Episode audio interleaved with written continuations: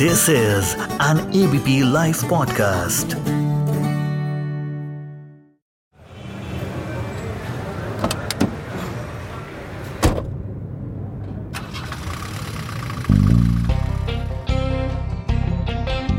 Ignition on है seat belt लग चुकी है। रियर व्यू मिरर में भी कोई दिखाई नहीं दे रहा है। सीन एकदम क्लियर है। नमस्कार, मैं हूँ सुमित अवस्थी और आप मुझे अक्सर एबीपी न्यूज़ पर सुनते हैं। आपसे बात करते हुए, समाचार पढ़ते हुए आप मुझे देखते होंगे। लेकिन अब बात होगी आपसे इस पॉडकास्ट के ज़रिए भी। इस पॉडकास्ट का नाम है कार में पत्रकार, जहाँ पे मैं करूँगा आपसे और किसी एक गेस्ट से कई सारी बातें शहर की भीड़ के बीचों बीच कार से रास्ते को नापते हुए। जी हाँ इस पॉडकास्ट में एक कार में रहेगा ये पत्रकार किसी एक गेस्ट के साथ और आप तक पहुंचाएँगे कई किस्से सीधे आपके कानों तक। तो चलिए, आज का एपिसोड शुरू करते हैं आज के मेहमान के साथ। दोस्तों एबीपी पॉडकास्ट में आपका स्वागत है बहुत बहुत इस बार इस नए सफ़र पर आप निकले हैं। कार में पत्रकार आप सुन रहे हैं। और आज सफ़र करते करते एक ऐसा हम सफ़र हमारे साथ जुड़ा है, जो शायद आप सब के लिए उससे बात करना, उसका नाम सुनना आप सब चाहेंगे। देखिए, देश में इस वक्त बिहार में चुनावों की बहार है। बिहार की जब बात होती है तो चुनाव की बात हो रही है। और चुनाव के वक्त में अगर बिहार का एक ऐसा लोकल हीरो हमको मिल जाए, जो बिहार का सुपरस्टार है आज की तारीख में तो आप सब लोग खुश हो जाएँगे। मैं बात कर रहा हूँ बिहार के उभरते युवा नौजवान सुपरस्टार दीपक ठाकुर की। दीपक ठाकुर किसी परिचय के मोहताज नहीं है। इस वक्त मेरे साथ सीधे जुड़े हैं। दीपक बहुत बहुत स्वागत है आपका। धन्यवाद धन्यवाद भैया। आप, हमको इस काबिल समझे। ये बहुत बड़ी बात है। आपने बहुत लंबा चौड़ा एक तरीके से हम लोग बचपन में निबंध लिखते थे। आपने हमारे ऊपर निबंध लिख दिया, लेकिन बहुत अच्छा लगा एबीपी न्यूज़ के साथ जुड़ के। और हाँ अभी बिहार में इलेक्शन का समय है और चारों तरफ़ बस वही चल रहा है। अपने अपने घोटाला और घपलाबाजी को लोग कैसे छुपाते हुए और विकास की गंगा बहाए रोज हर गली और हर मोहल्ले में वही चल रहा है और अभी हम देखिए समस्तीपुर में आए हुए हैं और समस्तीपुर में ऐसा जाम यहाँ पे लगा हुआ है कि गाड़ी पूरा फंस गया है। तो कार से ही हम डायरेक्ट आपको पत्रकारिता कर रहे हैं। अभी आपकी एज कितनी है और आप किस उम्र से गीत गा रहे हैं? देखिए हम तो बहुत बचपन से गा रहे हैं जब हम पाँच छह साल की उम्र में थे तो एक घटना सुनाते हैं हम बैंक गए थे मम्मी के साथ हाँ। तो हम बैंक में ही अपना मतलब कुर्सी उर्सी बजा के गाने लगे गुनगुनाने लगे तो मैनेजर साहब हमको टोक दिए भाई ऐसे मत कीजिए यहाँ पे जो बाकी के जो कस्टमर है उनको कष्ट होगा। तो फिर हम वहाँ से जब घर लौटे तो माता पिता को लगा कि नहीं लड़के के आत्मा में संगीत बसा हुआ है और लड़का म्यूज़िक के प्रति ज़्यादा उसका रुझान है। तो हम्म। उन्होंने हमको गायकी के क्षेत्र में ही शुरुआत से ही आदरणीय परम आदरणीय गुरु जी हमारे डॉक्टर संजय कुमार संजू हैं। उनके यहाँ विधिवत शास्त्रीय संगीत की शिक्षा लेने के लिए हमको वहाँ पे भर्ती करवा दी और तब से लेके अभी तक सीख रहे और संगीत तो ताउम्र आदमी सीखता है। बिल्कुल। तो ऐसा और होप सो कि आगे और सीखे और, और बढ़िया। ऐसा ऐसा कोई गीत पहली बार जो आपने मंच पे गाया हो या लोगों के सामने गाया हो, उसकी कोई याद वो गीत कौन सा था? सबसे पहला गाना जो हमने हारमोनियम पे सीखा था, जो पटरियों पे हमने उंगली फेरना शुरू किया तो सबसे पहला हमने गाना ये गाया था। जय जय रघुपति राघव, राया राम, पतित पावन, सीताराम। ईश्वर अल्लाह तेरो नाम, सबको सन्मति दे भगवान। ईश्वर अल्लाह तेरो नाम, सबको सन्मति दे भगवान। जय जय रघुपति राघव, राजा राम, पतित पावन। सीताराम। यही गाना हमने सीखा था। बहुत बढ़िया बहुत ही बढ़िया इतना बढ़िया भजन गाया आपने। महात्मा गांधी की आपने याद दिलाई। उनका भी ये फेवरेट भजन था ऐसा मैंने पढ़ा है किताबों में। लेकिन मैं ये पूछना चाहूँगा दीपक आप आप बहुत ही हम्बल बैकग्राउंड से आते हैं बहुत ही साधारण काम हिंदुस्तानी की तरह आपका परिचय है। बिहार के मुजफ्फरपुर के रहने वाले साधारण परिवार के। आप शुरुआत में गीत गाने के प्रोग्राम कहाँ, कैसे कैसे होता था? क्या आप भी मंचों पर जाया करते थे? जैसे हमने सोनू निगम के बारे में सुना है, वो जागरण में गाते थे। आपने अपनी शुरुआत कैसे की? प्रोफेशनल करियर की शुरुआत कैसे हुई? तो देखिए, पता है, हम जब गाना शुरू किए थे ना तो हमको ऐसा नहीं लगा था कि हम फ़िल्म फ़िल्म में गाएँगे, हम कोई बहुत बड़े स्टार बन जाएँगे या ऐसा कुछ नहीं। जीव को पार्जन करने के लिए गाते थे कहीं भी गाना गाए दो सौ तीन सौ रुपया मिल गया काफ़ी है वो हम लोग को लगता था कि यार बहुत है उसी में पूरा जहाँ समेट लिए कभी ऐसा सपना ही नहीं हुआ कि फोर व्हीलर से घूमेंगे। और कार्यक्रम करके आते थे बीस रुपया रिक्शा भाड़ा मिल जाए उधर से लौटने का और जाने का। वही काफ़ी है नहीं भी मिले तो खुद से जाते। हमको याद है अभी आज हम समस्तीपुर में आए हुए हैं और हमको वो घटना याद है कि हमारा यहाँ से सटे जिला मुजफ्फरपुर में हमारा घर है। हम्म। और मुजफ्फरपुर में हमारा नानी गाँव भी है और अपना घर भी है। यहाँ पे एक बहुत बड़ा जागरण होता है समस्तीपुर में, जहाँ पे यार दस हज़ार लोगों की भीड़ आती है। तो हम अपने मामा जी के साथ साइकिल पर बैठ के, साइकिल के कैरियर पर बैठ के अपने मामा जी के साथ हम उस जागरण में आए थे और स्टेज के नीचे खड़े थे, लेकिन हमको मौका नहीं मिल पाया। हमको रात भर वो खड़ा करके रखा स्टेज के नीचे। बोला, इस गाने के बाद, इस गाने के बाद, इस गाने के बाद। हम एंकर को बहुत बहुत रिक्वेस्ट किए कि भैया हम भी गाते हैं पास के ज़िले से आए हैं बड़ा दूर से आए हैं हमको थोड़ा मौका दीजिए गाने के लिए। तो बोला बस ये गाना हो जाता ना उसके बाद। हम बोले क्या अगर आपको लगता है कि हम ऐसे ही डीलिंग दे रहे हैं आपका मंच पर जाके माइक पकड़ के आपका मंच खराब कर देंगे गाना नहीं सुना पाएँगे अच्छा से नहीं गा पाएँगे तो एक काम कीजिए एक काम कीजिए एक काम कीजिए कि आप उनको साइड में चल के सुन लीजिए लेकिन मौका दीजिए हमको हम बड़ा उम्मीद लेके आए लेकिन हमको नहीं दिए मौका। फिर हम घर गए बहुत रोए। मम्मी पापा बहुत एकदम मतलब किए थे कि कोई बात नहीं अभी तो बहुत तुमको देखना है। फिर वासेपुर का ऑडिशन दिए गैंग्स ऑफ़ वासेपुर का। सब गुरु जी का बहुत साथ बहुत साथ रहा इसमें। गुरु जी बहुत आशीर्वाद दिए हमको शुरू से ही। तो, और वासेपुर में सिलेक्शन हुआ। दो साल बाद कॉल आया वासेपुर के लिए।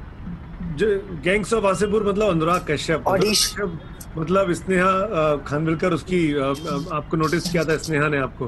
तो आपने उन, उन्होंने आपको पहली बार कब सुना और कहाँ सुना था स्नेहा जी ने? दरअसल हम आपको एक बार बता देते हैं हम के मामले में हम साढ़ आदमी हमारे भाषा में कहा जाता है कि किस्मत के बड़े बलिष्ठ आदमी। हुआ क्या था कि वो जिसको सुनने के लिए मुजफ्फरपुर आई हुई थी वो कलाकार अवेलेबल नहीं हो पाए। और वो कह दिया, उनको लगा कि ऐसा ही कोई आए होंगे ऑडिशन ऑडिशन के लिए। वो वो मतलब कि वहाँ पे अवेलेबल नहीं हो पाए। और अवेलेबल जब नहीं हो पाए तो फिर गुरु जी को पता चला ऐसे ऐसे एक म्यूज़िक डायरेक्टर आई हुई है मुंबई से, उनको कुछ सुनाना है। तो हम उनको गए थे नवरात्रा का समय था। हम उनको गए सुनाने के लिए होटल के बंद कमरे में। वो हिंदी फ़िल्म का ऑडिशन है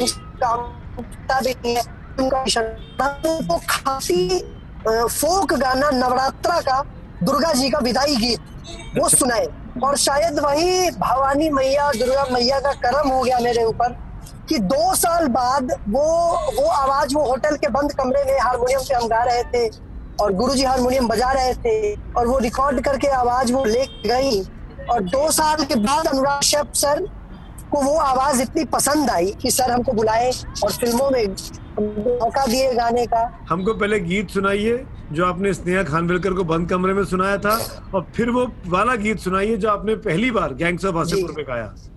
बैक टू बैक देखिए जो गाना हमने होटल के बंद कमरे में सुनाया था वही गाना as it is part one में चला गया और वो गाना ये था ऐसे था। हमानी के छोड़ी के नगरिया बाबा। ये गाना था जो हमने उनको कमरे में और हाँ। उसको उन्होंने as it is part one में डाला और पार्ट टू में जो गाना हमने गाया था वो ये था। इसमें एक शब्द का प्रयोग किया गया है मूरा जिसका मतलब है मूरख। तो कहना है कि ज़्यादा फ्रस्ट्रेट मत हो नर्वस मत हो जो भी गलत है उसको सही करो। तो क्या है? फ्रस्टिया नहीं मोरा नर्वसाओ नहीं। मोरा एनी टाइम मूड़ा को एनी टाइम मूड़ा को अपसेट आओ नहीं मुड़ा। जो भी रंग है उसे रंग है उसे सेंट राइट का जो जी, नहीं लू जी हो थोड़ा। फाइट वा करो जी थोड़ा। फाइट करो जी मुड़ा ये गाना था जो दूसरा हमने गाया। अरे वाह क्या बात है बहुत खूबसूरत। हमने गाना मुक्काबाज में भी गाया। मुक्काबाज फ़िल्म का पूरा मैं कर है वो तो बहुत जो कि हमने गाया। अधूरा वो गाना हमने गाया और उस गाना अधूरा मैं। हाँ हाँ हाँ सुनाइए।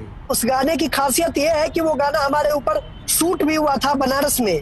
और हमको फकीर बन के गाना गाना था लिपसिंग करनी थी। और हमको फकीर बन के, हम लोगों को चूँकि परमिशन नहीं था शूटिंग का। तो अनुराग कश्यप सर की खासियत होती है कि परमिशन नहीं भी होता है तो गुरीला शूट कर देते हैं छिप के, कि लोगों को पता नहीं चल रहा है कि यहाँ पे शूटिंग हो रही है। अब हम फकीर बन के, फकीर के गेटअप में वहाँ गाना गा रहे हैं साइड में छुपा हुआ है कैमरा शूटिंग है, लेकिन लोगों को पता नहीं है कि वहाँ पे शूटिंग चल रही है।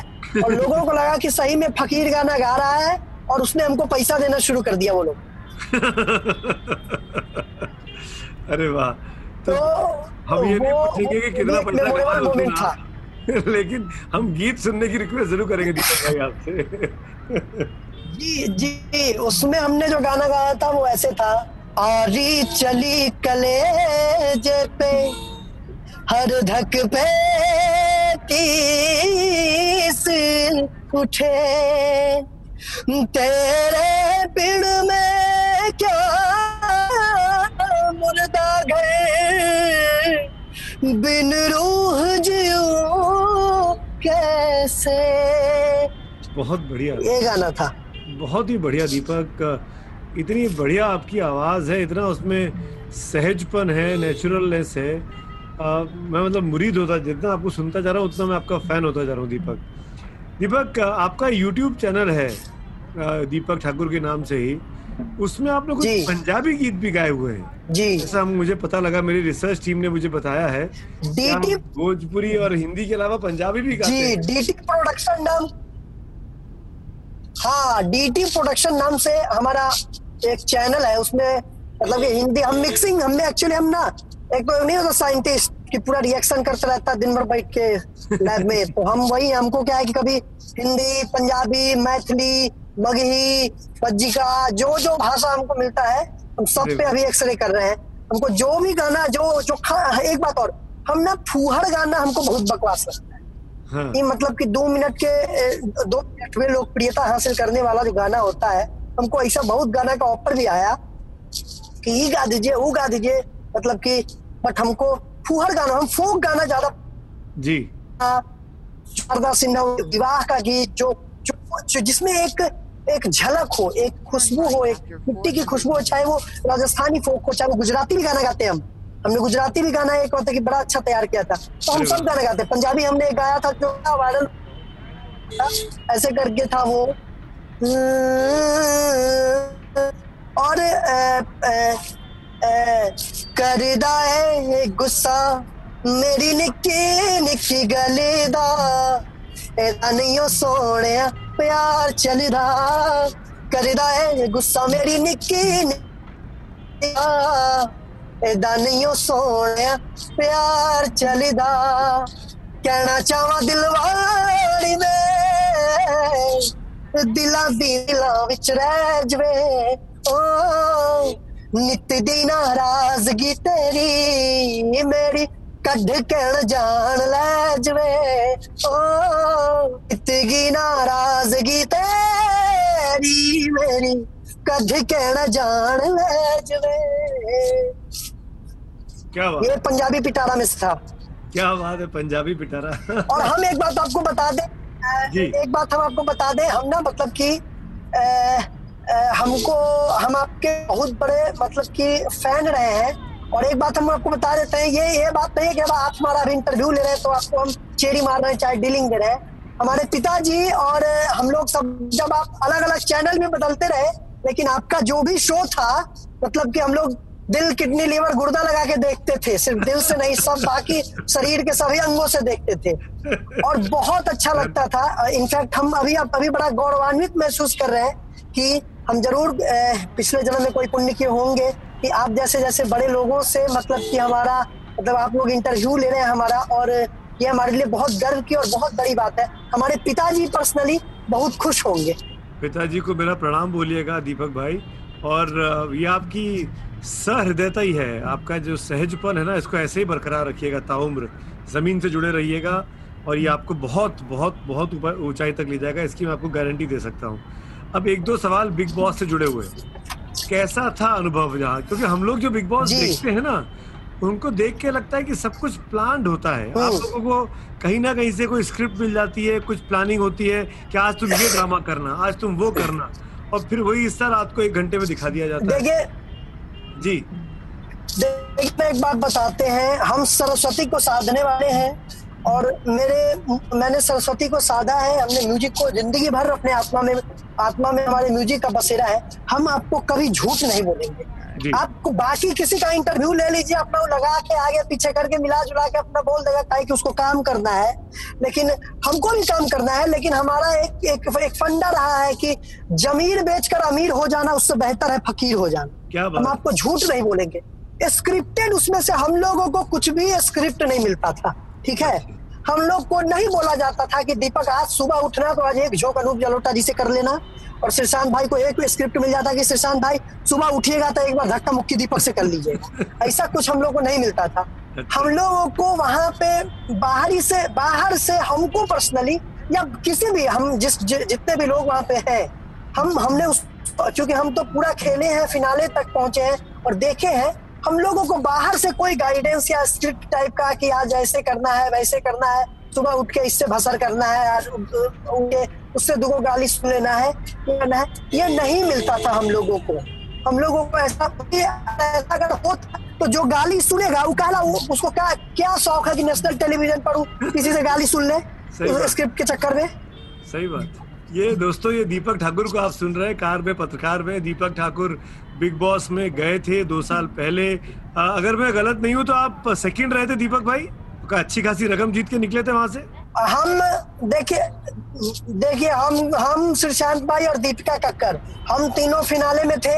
हमको ऑप्शन मिला कि 20 लाख का बैग लीजिए और चले जाइए या आगे खेलना चाहिएगा। हमारी परिवार की स्थिति ऐसी नहीं थी कि एक होता है ना कि कॉन्फिडेंस और ओवर कॉन्फिडेंस में बहुत पतला लाइन होता है। तो हमको कॉन्फिडेंस था कि हम देंगे लेकिन हमको इतना ओवर कॉन्फिडेंस हमको नहीं था हमारा फैमिली बैकग्राउंड अगर ऐसा होता कि हम कहते कि चल खेल लेते हैं। अच्छा। तो हम खेल जाते तो हम अपना बीस लाख का बैग लिए अपना सिस्टर की शादी वादी करनी थी हम अपना बैग लिए बीस लाख का कहें कि बस अब हम निकलते हैं। अलविदा दोस्तों आप लोग आपस में देख लीजिए और उस सीज़न में विनर हुई दीपिका और हम हम सेकंड रनर अप होके बैग लेके अपना निकल गए। So, तो हम टॉप थ्री में थे। अच्छा बहुत बढ़िया बहुत बढ़िया।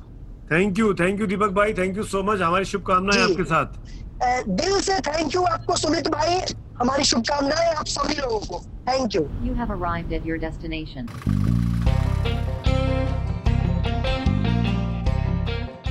तो दोस्तों, ये आप सुन रहे थे दीपक ठाकुर को। कुछ सिग्नल में प्रॉब्लम थी, वो बिहार के समस्तीपुर में हैं। कोशिश कर रहे थे कि आपको क्लियर आवाज़ आ जाए, लेकिन कहीं कहीं पे कोई डिस्टरबेंस आया है, उसके लिए हम माफ़ी चाहते हैं आपसे। लेकिन कार में पत्रकार का यह सफ़र हर हफ़्ते ऐसे ही जारी रहेगा। इस बार बिहार का चुनाव था, इसीलिए बिहार के सुपरस्टार दीपक ठाकुर आपके साथ जुड़े थे। अगले हफ़्ते फिर एक नई हस्ती के साथ आपके साथ मैं जुड़ूँगा और फिर एक नए सफ़र पर चलेंगे। तब तक आप सुनते रहिए कार में पत्रकार और ABP podcast thank you